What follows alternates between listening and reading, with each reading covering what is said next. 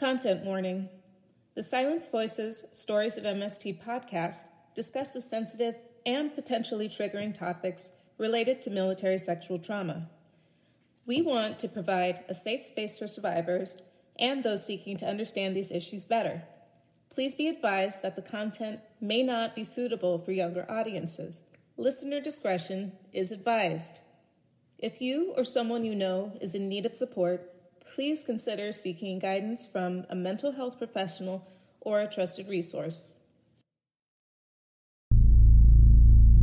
Welcome to Silenced Voices Stories of MST, hosted by Rachel Smith. This podcast is dedicated to giving a voice to military sexual trauma survivors. Each week, we'll bring you powerful stories of courage, resilience, and healing. Join us on this journey to create awareness, spark dialogue, and drive change within the military community. It's time to break the silence and amplify the voices of those who have been silenced for far too long. Listen in and become a part of a movement that's shaping the future.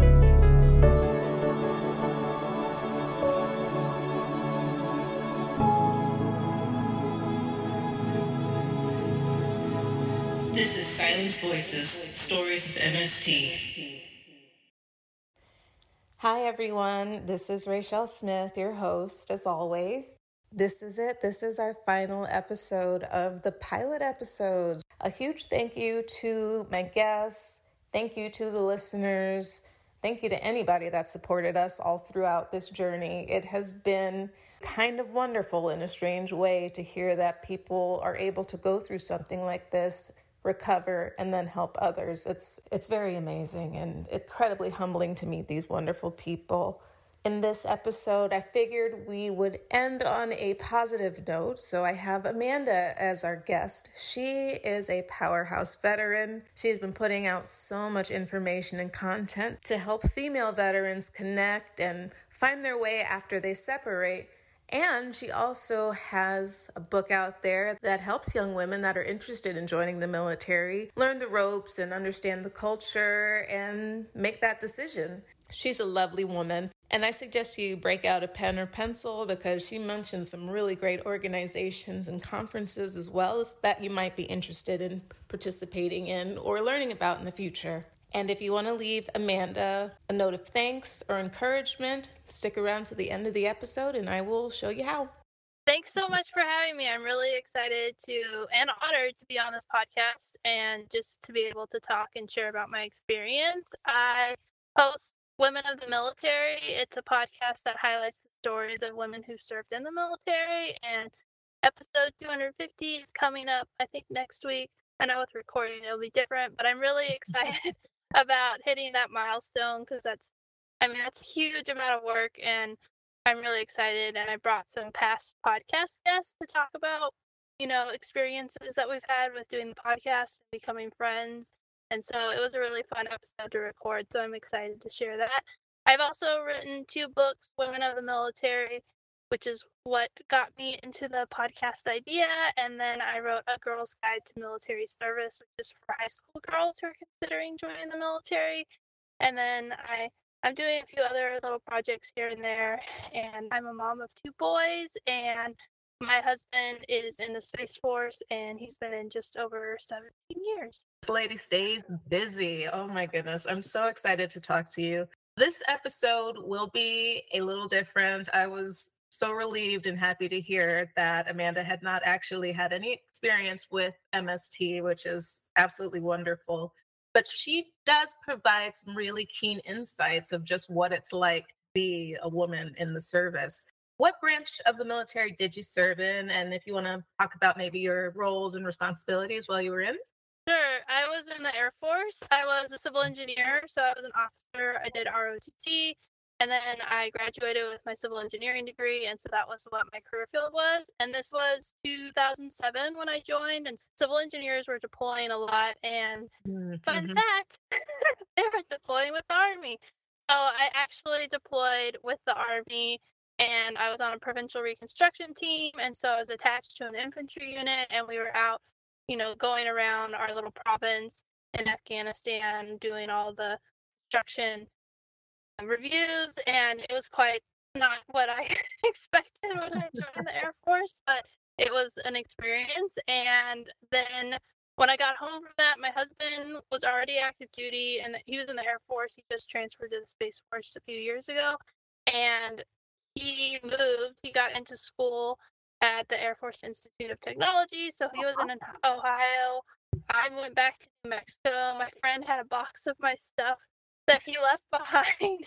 and then my commander, who was dual military, was able to get me a joint spouse assignment. So a few months after I got home from Afghanistan, I went to Ohio in the middle of January and there was snow on the ground and no one was doing anything. And goodness. it was a crazy thing. And I didn't enjoy working at the headquarters building at Wright Pat. And we were thinking about starting our family. And so when, and I didn't want to deploy with kids because I had seen moms in the bathroom, you know, trying to stay connected with their kids on the phone. And it was just really challenging. And the deployment was really challenging for me, you know, just to go through. And I know it was hard on my husband to be mm-hmm. alone and not really have support. And so when I got pregnant, I was like, yeah, I don't want to do this anymore. And I had been at Wright Pat over two years and my military commitment was up. So I was able to you know, put in my six months notice and get out of the military a few months after my son was born. Oh, congratulations. And you said you have two little boys? Yeah, they're seven and 10 now. So oh, that was wonderful. just a few years ago. well, I, I can definitely relate. I was one of those kids that her, mom was trying as hard as she could to stay in contact while she was over at Bagram and, and several other places. It's definitely hard. And, and back then, I'd say it was between like 2007 and 2012. So it, we didn't really have the, the FaceTime and actually, no, it was earlier than that. I'd say after 2001 actually yeah so it is difficult to to be a mom and and then have just your whole life is back there and then you also have to focus on the mission and staying safe at the same time so thank you so much for your service and and going out there and putting your life on the line for the country so, other unique challenges that you might have faced while on deployment, or just with with two of you being active duty, what was that like? It was really challenging for us both being active duty. We didn't see each other a lot, and like you said, the time frame, like FaceTime, was not a thing. We right. got Wi-Fi at Bagram like the last the last two weeks I was there when I was on my way home they had Wi-Fi, and it was like, oh my goodness, we have Wi-Fi. You don't have to go to the MWR computer and fight over a computer and a terminal. And it was a time where we spent a lot of time on the phone mm-hmm. connected, mm-hmm. but it was very different. We sent a lot of emails, and it was so different. Uh, but we were able to communicate a lot because he graduated a year before me, so we had already spent a year apart for me going to school and him being on his first year of active duty. And so we had a routine and rhythm that worked for mm-hmm. us to stay connected, but we were both TDY, deploy, trainings, out in the field for exercises, and then he was doing testing. And so we didn't see each other a lot, and it yeah. was a lot of craziness. And then just with the moving, that was the other reason I decided to get out. It was fine with what we both had our careers, we were both really mm-hmm. busy, and we were able to stay connected through the phone. But when you add a family, it's like someone needs to be the stable person, yeah. and both our career fields were a little bit crazy. So it was definitely challenging to be dual military. Yeah, and it's also not guaranteed that you'll end up at the same duty stations, right? So that yes. just puts an extra extra amount of stress on you. Yeah. But I love that your marriage is strong and and stayed strong throughout all of that. It's it's tough. Yeah. I want to go to your podcast and your book. I think the book came first, correct? Book was written first, but it was published after the podcast. Gotcha. I had used it as like when I started the podcast, I was worried I wouldn't be able to get enough guests, and so I kept those stories as a way yeah. to like have as a backup plan. But then I ended up not needing them, and so then I was like, "What do I do with them?" And so I I published it as a book. What motivated you to create that and share all of these stories? So I was a blogger for a long time and I did this crazy thing called Write 31 Days. I think they still do it, but you Oh. write every day in October. And you have a different topic and you can plan. I planned ahead because I, the first year I did it, I did it every day and I was like, this is so stressful. I don't like this. But you write every day in October and it's a community where you like share blog posts and I did it the first year was like based on just different words and it was all I related it to military stuff. Oh, And okay. then the next year I did travel. And then the third year I did deployments. And I thought that the deployment stories would mainly be from the male colleagues that I have deployed with and the other men that I knew from the military, but none of those people wanted to talk to me. And I Oh. actually got all these stories from women, and I was like, what? Women, women in the military are amazing. And so I was like, who cares about deployments? Let's learn more about women in the military. And that was my first step into learning about women. And I just learned so much more, both history and new things that our women are doing. And I've been blown away.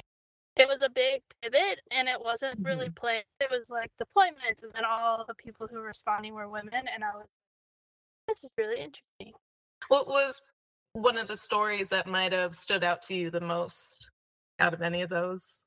There were a few people who were on Navy ships, Oh. and I was so fascinated with learning about the Navy and hearing about their experiences and the stuff they talked about, like standing watch and being out and going all the different ports and all these things. And I was like, this is so cool. And then there were other women who had done jobs I hadn't really thought women were doing. Like there was an interrogator, and then Oh. someone was in an AWACS.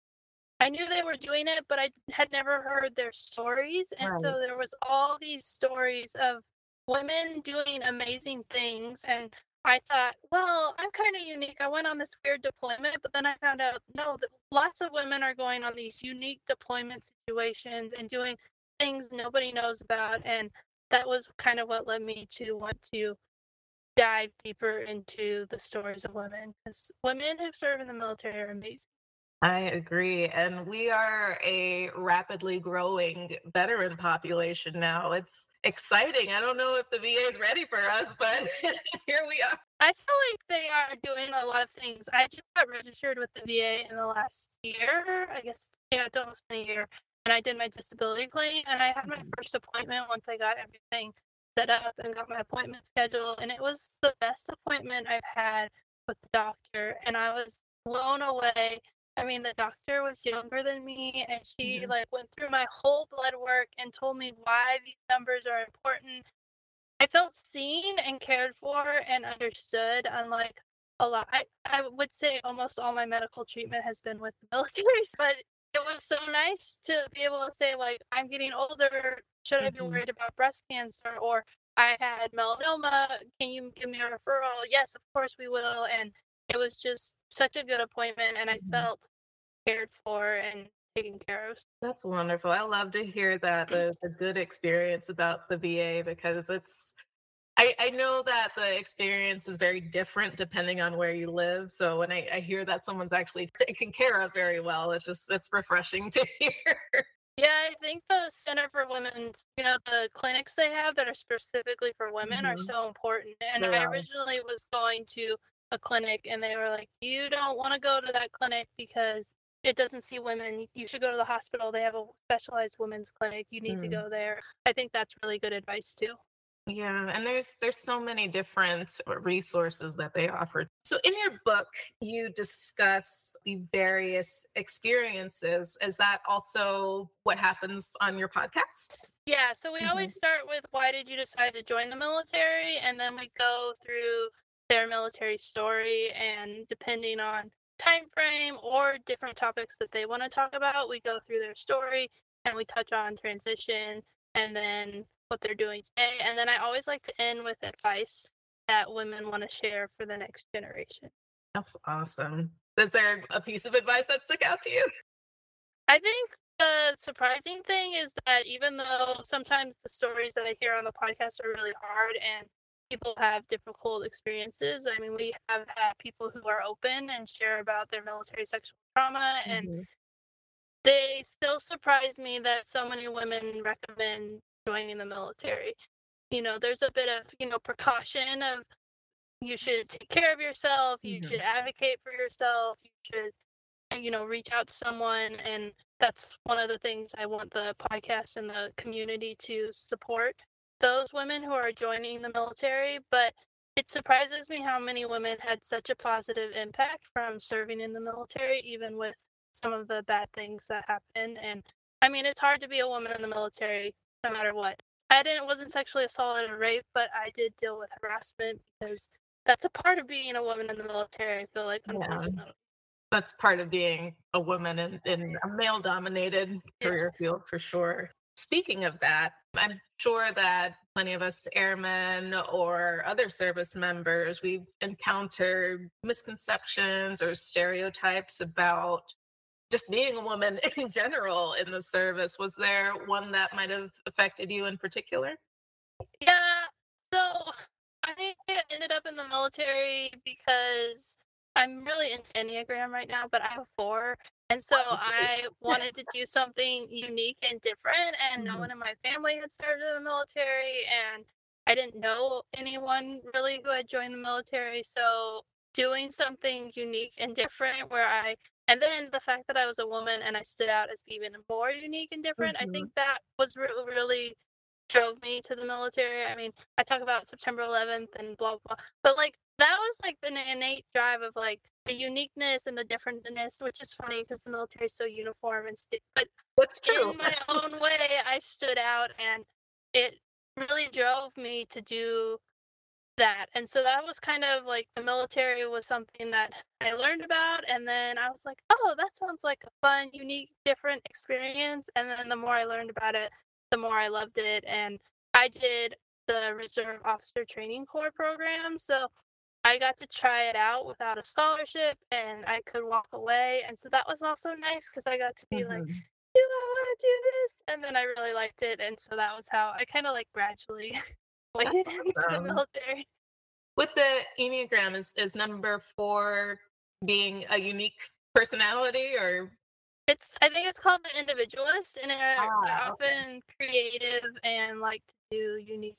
Like we have an inner drive to be unique and different. So like you were saying, like I'm super busy, and it's like no, I'm just creative and I'm doing all these different things because I really like to do new things and different things, and then once I accomplish it, I'm like, okay, on to the next thing.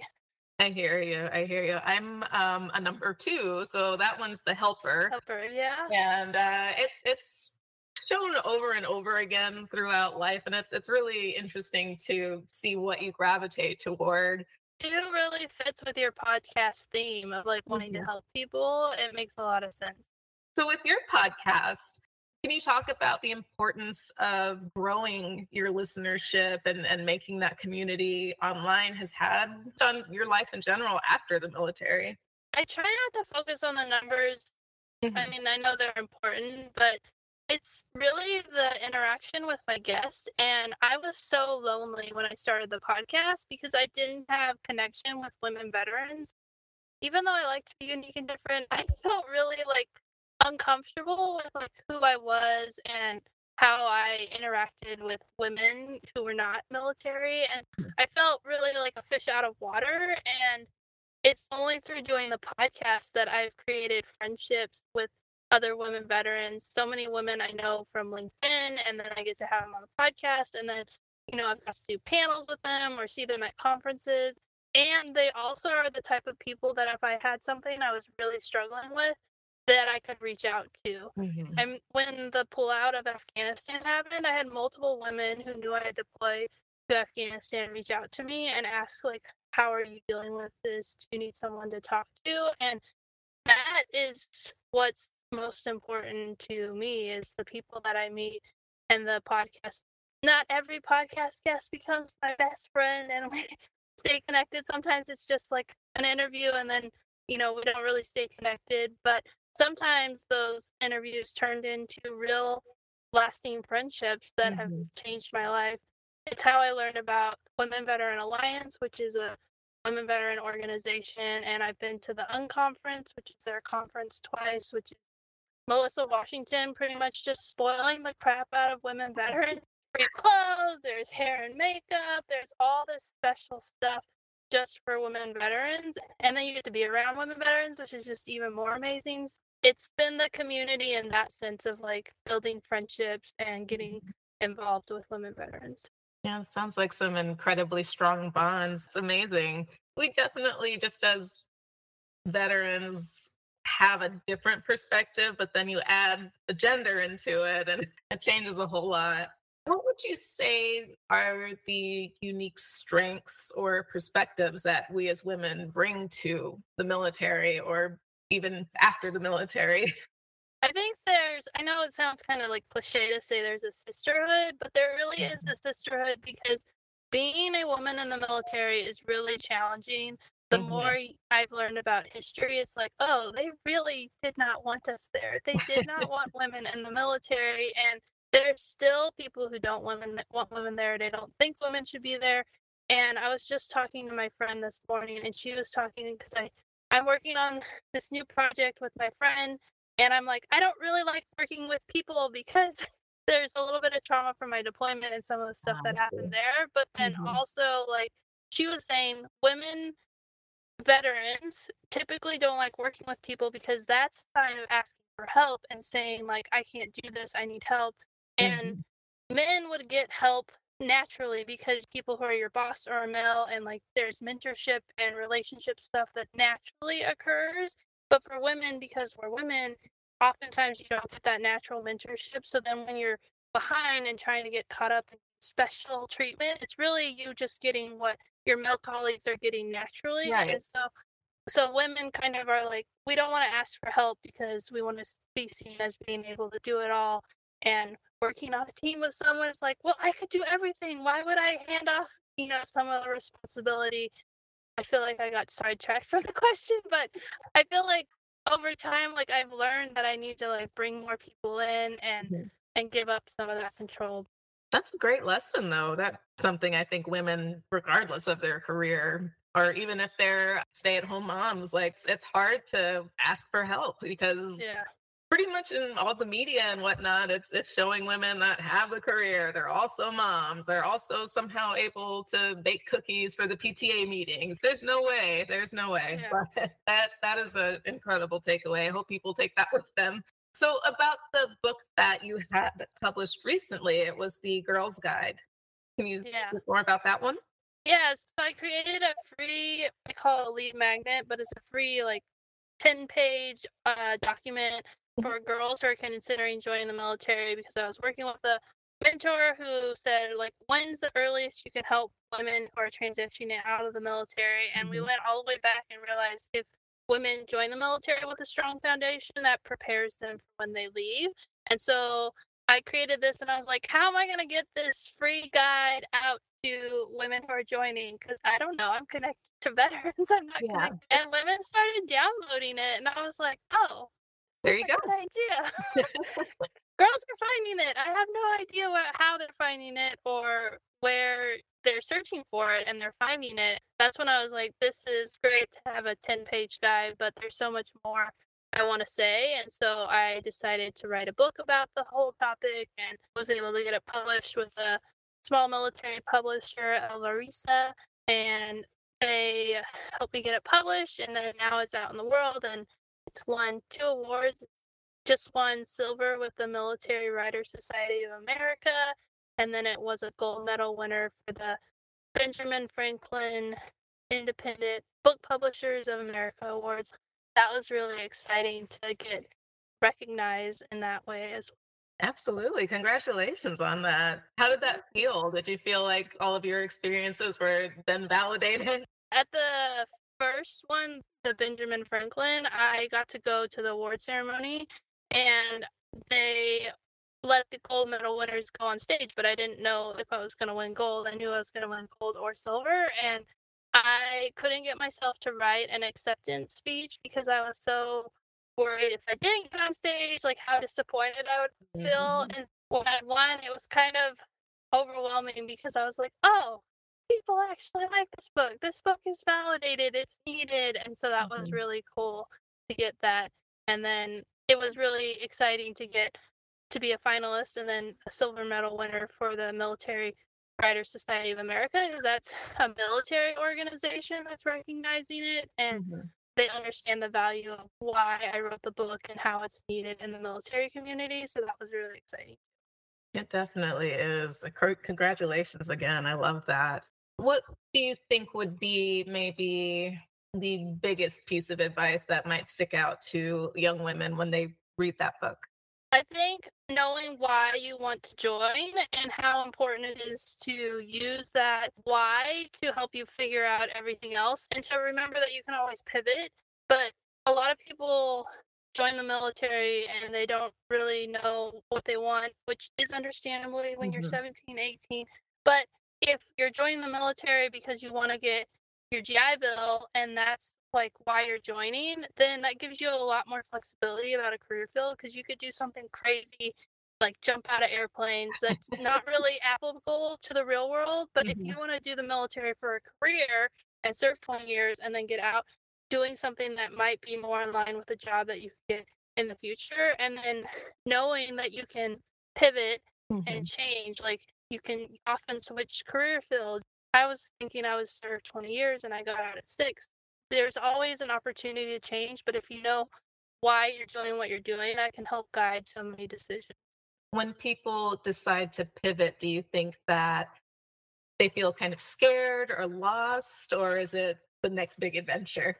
I think pivoting is crucial in so many things because you might need to turn directions. I was talking to someone, they were like, they had a business and I was like, Well, it sounds like you need to pivot. And she's like, You're not supposed to pivot. And I'm like, No, you got that advice. You're supposed to pivot all the time. You're supposed to be listening to like what your audience wants, try different things and change. And I think that's something you can use in your real life as well. Maybe you thought you were going to go on this path and then you join the military and the job you're doing is something that you don't like at all there's no reason not to cross train or to get out mm-hmm. and there's no shame in not knowing what you want. I think sometimes especially when like you're going to college and you're 17 18 and you're like i have to decide what i'm going to do for the rest of my life. It's like no you don't. You not have so many opportunities and i mean my degree is in civil engineering and now i host a podcast. I pivoted a lot. We put a little too much pressure on our teenagers to make those lifelong decisions so young when there's just this whole world out there and you haven't really been exposed to much depending on where you live or what your experiences have been so i totally agree. That is great advice. I think that advocacy and awareness for female veterans are also very vital and it sounds like you're really accomplishing that with your podcast. Was that the initial goal or something that came out of it? I mean, the initial goal was to tell stories of women because mm-hmm. I I started hearing the stories about deployment, and I was like, people need to know these stories. The initial goal was just to tell stories, but mm-hmm. the ripple effect of all the other things, like the history that I've learned, I've read so many books about women who served during World War II, and mm-hmm. I just finished Wings of Gold, which is about the first six Navy women pilots in the 70s and hearing their stories and I just know so much about the history of military women and so the initial goal was just to tell the stories but then I didn't realize how much I how much I didn't know which I should have known that I didn't know anything because I didn't know anything, but I didn't realize how much I missed mm-hmm. in ROTC. We did this whole thing on military history, mm-hmm. and I mm-hmm. didn't learn about the WASP, the Women Air Force Service Pilots, which I think is really sad because I was in the Air Force. I should have learned about the first women pilots in the Air Force during the history, but either that wasn't part of the curriculum, that wasn't what the person who led the class thought was important to talk about. So I never heard about that. And I think not knowing those stories and knowing the history of women is something now I've learned is Uh, absent in so many stories of history. And so it was something I wasn't aware of, and the podcast opened my eyes and made me a bigger advocate for more than just veterans history, but the stories of all women and how much history we don't know. It seems like it definitely depends on your instructor or your teacher and where their bias may lie. Within creating that community, do you think that's something that you'll be able to branch out into in the future? Is maybe, I don't know, a YouTube channel about just women's history, military wise, and trying to share that information with people that, well, like me, don't know? I mean, I don't know. I am trying to figure out what I want to do next with the podcast because even though there's still a bunch of stories to tell, there's new stuff that I want to start covering and looking at. And I started a podcast for a software engineering company, which oh. since they were paying me, I had to do live video. and it actually has been something that I've been really enjoying having the comments and the feedbacks and the mm-hmm. questions. And so I'm thinking next year of switching from doing more of a podcast instead doing a live show on YouTube and LinkedIn and Facebook and covering different topics because there is so much more that I want to do. And so that is something that I'm working on. And then I told you a little bit before we started that mm-hmm. I'm starting to work on like a women veteran creative called Boots, Mics, and Pens. And it's for authors and podcasters. But I think eventually there'll be more. But I see it as a women veteran creative group where we can connect and be creative and encourage each other and work together. And so I'm really excited about the possibilities there and how I'll be able to work with women and tell stories, but mm-hmm. not my stories, helping them write their own stories. It's wonderful that all of this is coming together like that. And I can't imagine the amount of inspiration that all these new people that join that group will will find from it and just even the support of finding more female veterans to spend time with and get to know and increase that bond. It's it's a very strong one. And it's I, I was speaking with another guest saying that it's kind of isolating to be a female veteran, especially if you move to an area where there isn't a large veteran population or there isn't a military base nearby. So even just finding a Facebook group or LinkedIn one is this sigh of relief like, okay, these people understand me. yeah. And the women veteran conferences, I highly recommend if you get a chance. To, I know some states like Florida and Texas do one every year, and I think Virginia does as well. But being in a room full of women veterans mm-hmm. where everyone's a woman veteran is so amazing. It's it's so indescribably amazing. It's a, a different kind of energy, right? Yeah. How do you think that civilians could better support and honor the contributions of female veterans and society as a whole? Like, what do you think that we should do to give other female veterans and ourselves the recognition that we deserve that you know i think a lot of the time we're just not getting yeah i feel really uncomfortable wearing the like female veteran shirts and the you know those hats but mm-hmm. i feel like that's really important to do and so sometimes i force myself to do it because it's kind of a crummy situation we have to be the ones who are telling people that we've served mm-hmm. to change their perspective and actually, I think the easiest way to do it is to use Veterans Day as a day to go into classrooms, especially if you're a mom.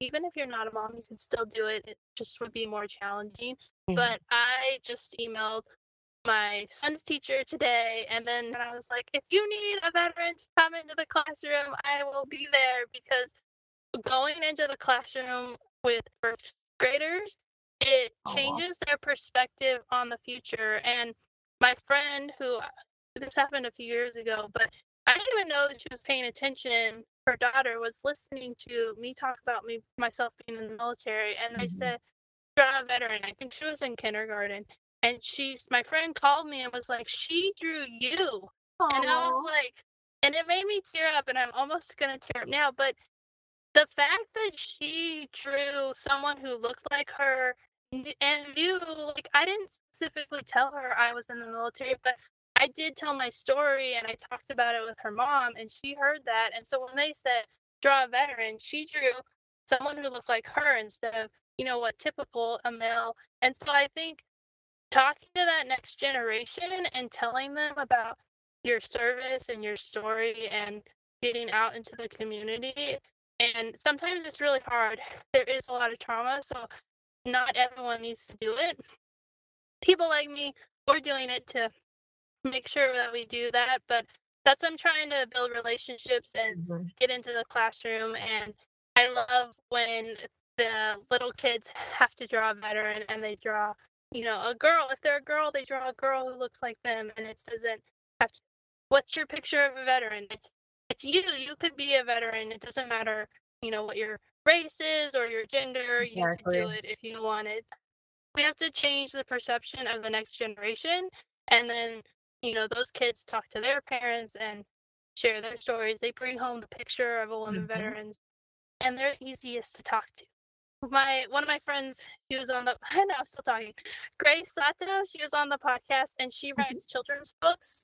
She wrote Captain Mama, and it's a series of three books. So I actually yeah. go in with her first book because she goes through her uniform, and the little boy pulls off the patches and asks what each one was. And so I'll read the story and then I'll bring my uniform and take off my patches and tell a little bit of my story. And so that book I really think is a great way to go into the classroom, read a children's book to I even read it to my son's fourth grade class last year and then talk about the patches and the service. And so that's a great way to open the door of conversation. You don't have to be like, what do I say to these first graders? You can read a book and then, you know, bring your uniform and show your service through your patches. So that's really cool. And even just speaking to first graders and fourth graders, they automatically think you're a superhero when you come out with the uniform on. And they are just these little sponges. They have so many questions and their enthusiasm is just endless. It's it's the best thing in the world. And I love that you have that whole visual aid of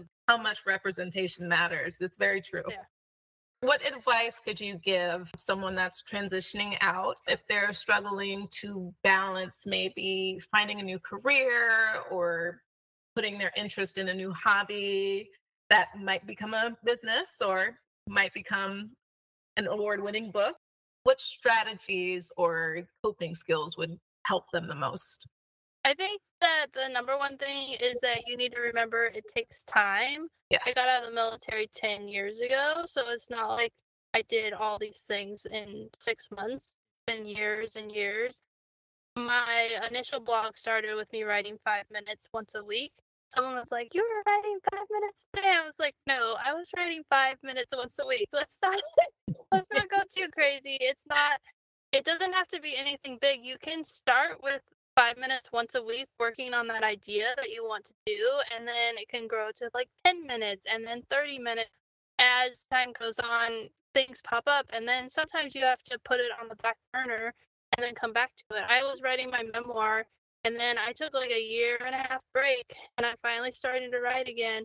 That's just part of the process. You, exactly. Sometimes mm-hmm. stuff happens. And so I would say don't get discouraged and know that it takes a lot of time. And also know you can do anything put your mind to. The military is giving you all the tools. You have the veteran community that can help you, but it will take time, a lot of hard work, but you can do it. It just it's just a lot of work and a lot of time. Yep. And a lot of patience. What would you suggest maybe to people that don't live near a base or near a, a large veteran community outside of maybe the conferences or Facebook groups? Do you think there's also another way that you might run into veterans? Well, I mean, I live in LA. There's a base here. There's not really, I mean, there's not really a military community, mm-hmm. but I think being on LinkedIn has been a really good way to stay connected with people because if you search LinkedIn, a lot of people put veteran in their profile and you can just start looking. that's what I did. I was like, oh, there's a woman. I'll be friends with her. Hey, that's great yes. advice.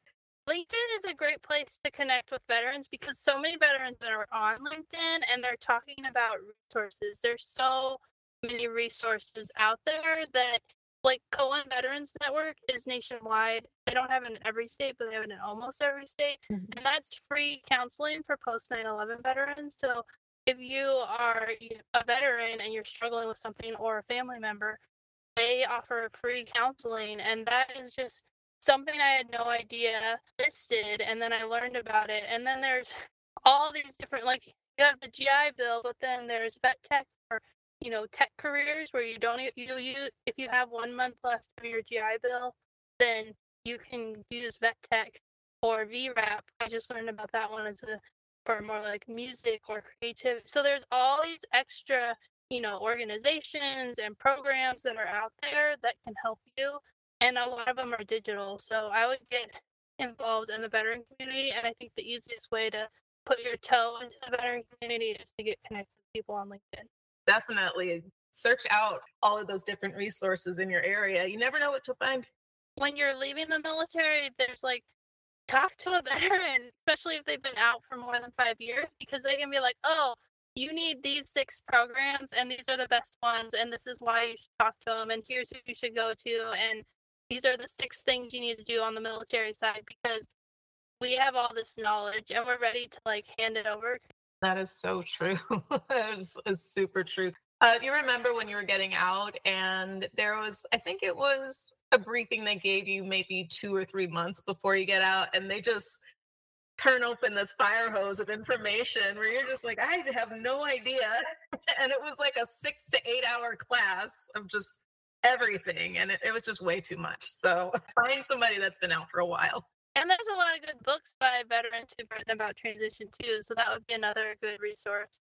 So Grace Sato wrote Brand Before Resume, which is about transitioning and figuring out who you are so that you can figure out what you want to do. And so her book is a good book for as a resource, but there's so many other books about transitioning by veterans. Wonderful. Well, thank you so much for joining me, Amanda. In this last few minutes, if there's an organization or a person or a resource of some sort that you think really just got you through, please give them a shout out and I will I mean, I know we've talked about a lot of people and organizations, so I'll add that all to the show notes so people can find them. But this is your your spotlight. Go for it. I think my biggest regret is not getting involved with VA healthcare before this past year.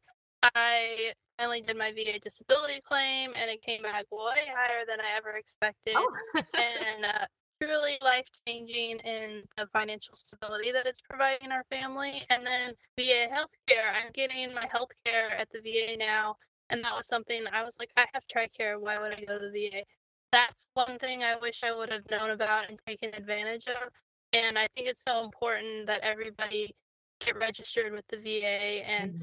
they extended the time to 10 years instead of five, so you have more time to get into the system without having to worry as much about your income. And so those are the really important things I think people need to know about and the thing I wish I would have done. There's so many more resources, and if anyone wants to reach out to me, I know that this is a podcast focused on military sexual trauma, and I interviewed Shannon Howe, and she does Shield of Sisters, and they provide resources. And I met her at the in person at the Women Veteran Unconference, and she was talking about the different things they do and the healing that they do in our workshops. And so I I would highly recommend checking out Shield of Sisters and reaching out to them because they're doing amazing work. Thank you so much for joining me today. Thank you. That was Amanda. She has such a wealth of information to share, please look her up on LinkedIn. She has so many connections and knows so many people. If you're struggling in your transition into civilian life, don't worry, she knows a whole bunch of people that can help you out.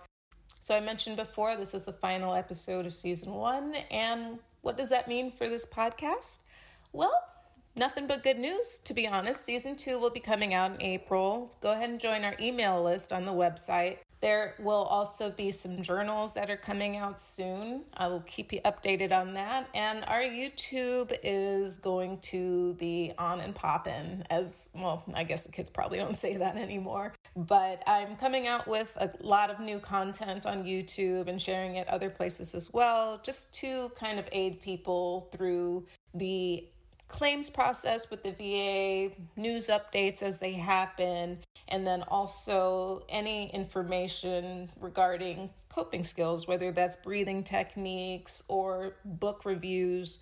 Lots of things out there to keep people connected and informed on MST. The more information that's out there, the better. And I noticed when I started this podcast that There are lots of questions, but very few answers. In season two in April, you can look forward to hearing from a lot of people that work for nonprofits that support MST survivors, as well as some really interesting subject matter experts that have done a lot of research into MST and how it impacts not only the person, and then you can also hear interviews about people that are working with the VA to incorporate alternative medicines like psilocybin mushrooms into treatment of PTSD and depression. So we have a lot of interesting stuff coming up. And I also have a surprise announcement, but I'm still going to keep that under wraps for a little while. But I truly think this podcast helped me take a step in the right direction so I can accomplish this goal of helping and supporting MST survivors. And this podcast steered me into a position where I think I can do just that. But you'll have to find out when season two starts. So we'll see then. If you need support, please don't hesitate to reach out. Although I said this is the last episode, I will actually be reading a lot of those Salute to Survivor notes next week, so you can have that to look forward to. So many people reached out. We'll see you in April. Until then, I hope you stay safe, be kind, and take care. Bye bye. Thank you for tuning in to Silenced Voices Stories of MST. Your support means the world to us. To keep these important conversations going, we rely on your generosity. Consider donating to help us continue to shed light on this crucial issue. Visit our website at www.silencevoicesmst.com to contribute, get involved, and join our community. Together, we can make a difference. Stay tuned for more inspiring stories, and remember, your voice matters.